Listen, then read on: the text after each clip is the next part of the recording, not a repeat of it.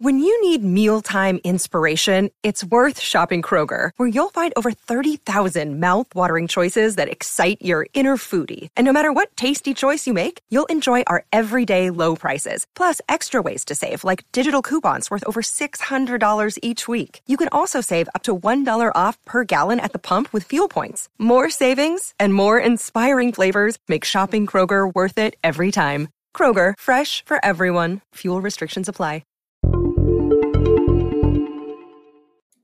Hello and welcome back to the Space News by SpaceIndustryNews.com. My name is Will, and today's news will be brought to you by Arbor Soap. That's A R B O R soap.com, the best soap on the planet. Today we're going to be talking about NASA's Hubble Space Telescope, and it's finally returned out of its stasis to do scientific operations, and it returned on Friday, October 26th and completed its first science observations on Saturday, October 27th, 27th at 2:10 a.m. Eastern. Um, and the observations were of a distant star-forming galaxy, DSF 2237b1IR, were taken in infrared wavelengths with a wide field camera 3 instrument. The return to conducting science comes after successfully recovering a backup gyroscope, or gyro, that had replaced a failed gyro uh, three weeks earlier. So, gyros, they're a, they're a device that measures the speed at which the spacecraft is turning. It is necessary to help the Hubble Space Telescope turn and lock onto new targets. Um, uh, and one of them failed on October 5th. In the spacecraft's operation team, activated a backup gyro the next day, and the backup incorrectly return rotation rates that were far in excess of the actual rates, so they had to put it into safe mode. Last week, the operations team at Hubble performed numerous maneuvers, turns, and switched the gyro between different operational modes.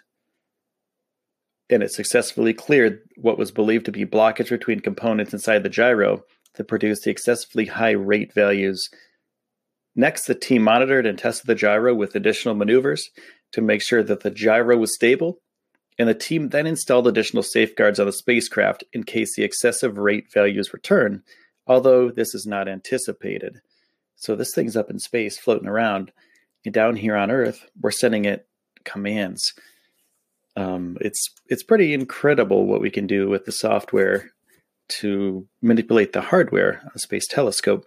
The gyros were all messed up, so we sent up signals, hey, try this instead. And it did. And now Hubble's back up in operation doing science experimentation.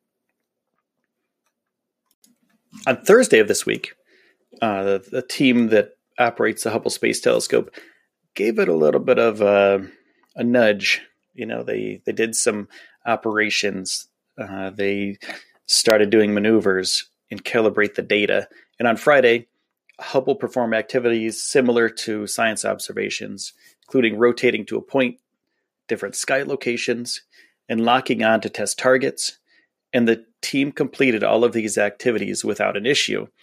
So on Friday, the team began to process the scientific instruments uh, to standard operation status. So they're getting it back to normal. And Hubble successfully completed maneuvers to get on target were the first science observations, and the telescope collected its first science data since October 5th of this year. So Hubble's back to normal. It's doing science operations with three fully functional gyros. And the cool thing is, Hubble was only supposed to last 15 years. And now it's been going for 28 years plus and the team expects the telescope would continue to discover new things into the next decade. And it'll work alongside the new JWT, James Webb Space Telescope. And, uh, you know, we're going to get some more science out of this thing. So, yeah, that's that's where we're at right now. And hopefully Hubble can continue doing its thing and, you know, doing science for all of us down here on Earth and continue to capture those beautiful images that we've seen all over the place.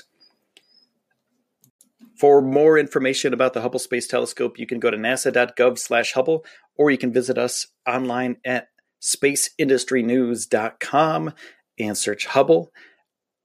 So, thank you again, everybody, for listening to the pod. Appreciate all your guys' support. Make sure to leave a comment. Make sure to leave a review. Make sure to tell your friends. Spread it around, man. We're just getting this thing started. Production values are going up. Everything's going through the roof there's a lot of views, a lot of listens. So be happy. I'm happy. Be happy that we are here on this spaceship Earth. And I will see you guys soon. More science news is on the way, my friends. I'm out of here. See you later.